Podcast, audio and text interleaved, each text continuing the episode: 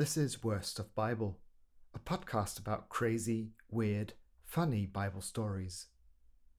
This one time, David collected 200 foreskins to impress his girlfriend's dad. So, David is obviously the most famous king of Israel.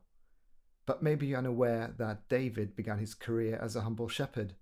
He rose to prominence when he killed the giant Goliath with his slingshot.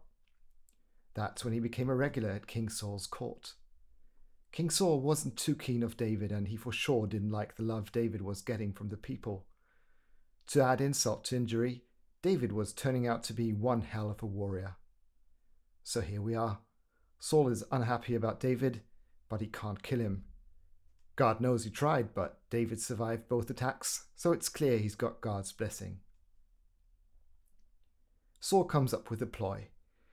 He promises David his youngest daughter if David can in turn bring him 100 Philistine foreskins, hoping, of course, David would be killed whilst harvesting bellends. But oh fiddlesticks! David not only brought 100 foreskins, but doubled the loot and laid 200 Philistine foreskins at Saul's feet. David then married Saul's daughter and subsequently became the heir to the throne. That's how you flip the bird in the Bible.